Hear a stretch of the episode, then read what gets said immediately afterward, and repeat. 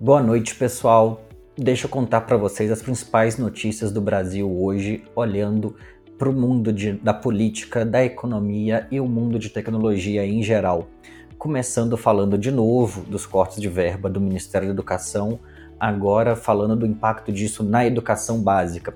Ontem eu já tinha falado um pouco sobre o impacto disso no funcionamento das universidades federais, com o, com o último corte de verba, e o governo vai tentar falar que não é corte que é um congelamento dos empenhos, o que significa exatamente a mesma coisa quando você vai entender um pouco de como funciona o orçamento público. Quando você congela empenho, você está basicamente congelando o gasto. Como funciona o orçamento público em geral? No começo, no final do ano anterior, que é mais ou menos essa época do ano, o governo está fazendo o planejamento orçamentário, né, a lei de orçamento anual, que é a LOA, ele vai mandar por agora para o Congresso. Então, o próximo governo, de qualquer jeito, já vai ter que trabalhar com esse orçamento criado agora no governo Bolsonaro. E essa lei vai ter ali um orçamento planejado com algumas previsões de empenho. Então, por exemplo, o governo vai programar gastar, investir 100 bilhões de reais em educação. Só que ao longo do ano, o governo precisa empenhar, ou seja, falar o que fazer com esse dinheiro e assumir o compromisso de gastá-lo. Quando o governo não, não quando o governo congela o empenho, ele quer dizer basicamente que ele não vai se comprometer a gastar mais nada. Então, nenhum projeto que já não tenha sido aprovado será aprovado até o final daquele período. Pode ser de um mês, de dois meses, até o final do ano, como aconteceu agora.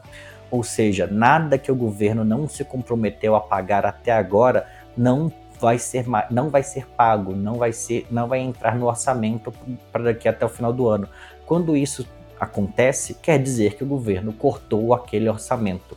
O governo vai tentar falar o contrário, mas o governo está basicamente cortando o orçamento das universidades federais, que foi a matéria de ontem. A matéria de hoje é falando sobre as creches e o governo reduziu, o governo Bolsonaro reduziu em 80% o investimento em construção de novas creches no período. Ou seja, quando no último ano do governo Temer, em 2018, a gente falava de um orçamento ali na casa dos 500 milhões de reais para a construção de creches. o orçamento para esse ano foi até agora executado, e a previsão de execução até o final do ano vai ficar na casa de 100 milhões de reais. O governo Bolsonaro construiu apenas 12 creches em quatro anos de governo. Dá uma média de três creches por ano, num país que ainda tem um déficit de, creche, de creches enorme. Então, esse é o problema desse governo: é falar que vai fazer alguma coisa e nunca entregar, porque não é interessante quando você promete, coloca, fala que vai fazer tal coisa, que está inclusive no plano de governo do, do Bolsonaro para uma próxima gestão que não pode acontecer, é uma, seria um caos social absurdo esse homem ter mais quatro anos no, no governo. Então, nesse, no plano dele para o próximo ano, ele fala de educação básica, como ele falou que priorizaria a educação básica. Ele não priorizou a educação básica e ele ainda acabou com a educação superior no país, que já um desmonte que já vinha do, do governo Temer, inclusive, mas que foi absurdamente aprofundado nos desmandos que foi esse governo, principalmente no absurdo que foi as gestões dentro do Ministério da Educação, com os piores ministros da educação da história desse país. Um país que já teve Haddad como ministro da educação, que já teve Cristóvão Buarque, com todas as críticas que se pode ter como ministro da educação, ficar na mão de Milton Ribeiro, de Weintraub, de Vélez e que tais é, um, é uma ofensa gigantesca. Passando para a próxima notícia, a gente tem um economista liberal, que é sempre uma maravilha, um economista-chefe da Azimuth Brazilian Wealth Management, falando sobre o calcanhar de Aquiles da economia brasileira. E toda vez que você vê um economista liberal falando de calcanhar de Aquiles de economia, prepara que lá vem bomba. O que, o que é o calcanhar de Aquiles, de acordo com ele? É a questão fiscal. E isso é de fato um problema. O Brasil precisa fazer uma reforma tributária, uma reforma fiscal no curto prazo para otimizar tributação, para ser um país mais competitivo, para ter simplicidade de formas de trabalho e tudo mais. Isso precisa ser feito.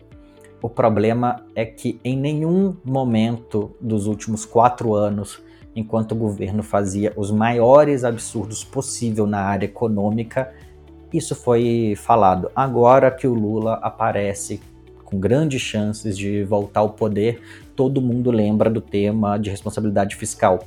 Todo mundo vai voltar a falar e vocês vão começar a ouvir isso com mais frequência quando o Lula for presidente de novo sobre o risco Brasil, sobre o teto de dívida, sobre os problemas fiscais brasileiros, a, as agências de, de risco, a Fitch, a Standard Poor's, a, nem lembro o nome das outras, vão voltar a aparecer e falar: nossa, o risco Brasil, o risco Brasil, isso vai voltar a ser, a ser matéria, porque isso vai voltar a ser interessante. Assim que o, que o gênio do Paulo Guedes desembarcar do governo, que já deveria ter, que nunca deveria nem ter entrado, mas assim que ele desembarcar do governo, tudo isso vai voltar a ser, a ser notícia.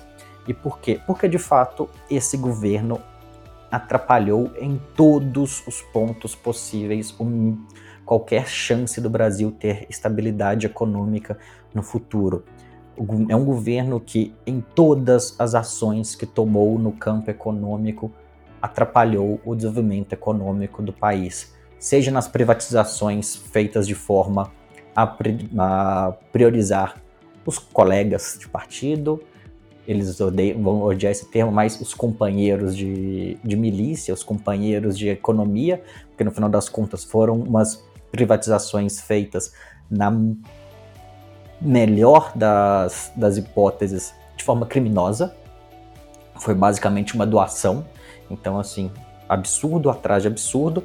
E agora isso vai cobrar seu preço. O Brasil teve um processo de, de de, de, perda econômica com esse governo que é até difícil de, de explicar. Assim. O, o otimismo do mercado financeiro só se explica na completa e total falta de qualidade dos analistas do mercado financeiro desse, desse país, que consideram o Paulo Jegues um gênio, mas né, não dá para confiar na, na Faria Lima para ver qual um palmo à frente do, do olho, imagina para entender alguma coisa de economia. E continuando nisso, pegando outro ponto dentro do ambiente econômico, a gente vai falar dos indicadores do, do país. Inflação. A inflação, de acordo com os economistas-chefes do Itaú e do Bradesco, deve fechar esse ano na casa de 5, entre 5% e 6%. O acumulado do ano já está em 5%, então estão contando com o represamento do, dos preços controlados pelo governo para manter a deflação, que já vem há dois meses, foi menos 4, menos 0,4 em agosto, menos menos 0,8, desculpa, em agosto, menos 0,4 em setembro. Então considera-se, espera-se que isso vá continuar agora em outubro, novembro e dezembro para para manter esse cenário positivo para o governo, o que eu duvido que vai acontecer. A Petrobras já está ali operando no limite, entre aspas, dentro dessa política de paridade internacional do preço do petróleo, o que é um absurdo.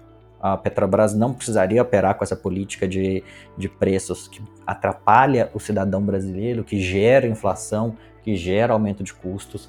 Essa política de paridade internacional é feita para privilegiar as outras empresas. A Petrobras é super competitiva e poderia praticar um preço muito melhor pensando no consumidor brasileiro, pensando no público local.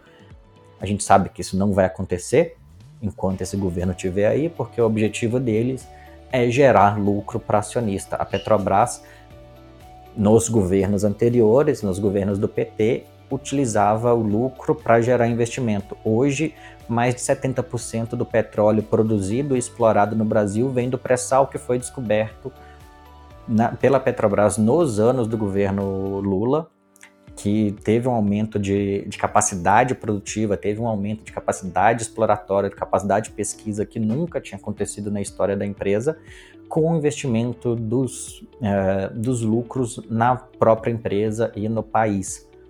O que a Petrobras já distribuiu de lucro para acionistas estrangeiros nos últimos anos é criminoso, para dizer o mínimo. A Petrobras está mandando 40, 60 bilhões de reais todo ano para fora do país em pagamento de dividendo, quando isso poderia ser, ser usado na compra de plataforma aqui. Isso poderia ser usado para investir no aumento da capacidade produtiva da empresa, isso poderia ser investido no aumento da capacidade de refino aqui, na, aqui no país que a gente sabe que não vai acontecer enquanto esse governo, enquanto essa política ultraliberal estiver dominando o Brasil e queremos que, tem, que tenhamos só mais três meses desse desgoverno. Por favor, gente, o Brasil não merece isso por mais tempo. E última notícia, trazendo sempre ali alguma coisinha de tech, alguma coisinha de startup. A Arco Educação, dona dos grupos Coque, Dom Bosco e alguns outros colégios, fechou a compra da Isaac, da Isaac, que, era uma, que é uma plataforma de gestão para escolas de pequeno e médio porte. Então é basicamente um RP, um software para acompanhamento ali do dia a dia da, da escola, onde você consegue ver o que está acontecendo, o, quais alunos estão adimplentes, como que eles estão indo, fazer uma gestão do desempenho dos professores, mas você consegue fazer uma gestão da, da escola ali de forma rápida, principalmente da vida financeira dela, da vida administrativa da, da escola. Duas, duas coisas interessantes nisso. O fundador da Isaac é um ex-CEO da, da Arco, então foi um negócio feito dentro de casa. E os fundos investidores tiveram um prejuízo de pelo menos 50% do valor colocado. Nas rodadas anteriores, General Atlantic, SoftBank e Kazek tinham colocado pelo menos 125 milhões de dólares e levaram no máximo, de acordo com estimativas ali, 60, 70 milhões de dólares para casa. É mais um dos erros de investimento do SoftBank aqui na, aqui na região. Momento ruim, valuation superfaturado e todos os problemas. Por que, que essa compra, por que essa movimentação é interessante?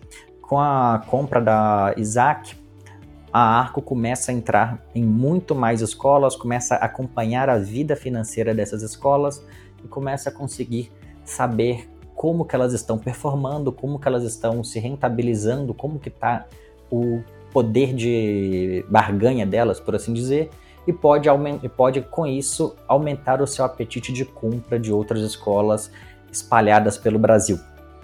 Vamos acompanhar como isso vai, porque isso bate bastante na questão de privatização da educação no, no país, que é um tema que me interessa bastante.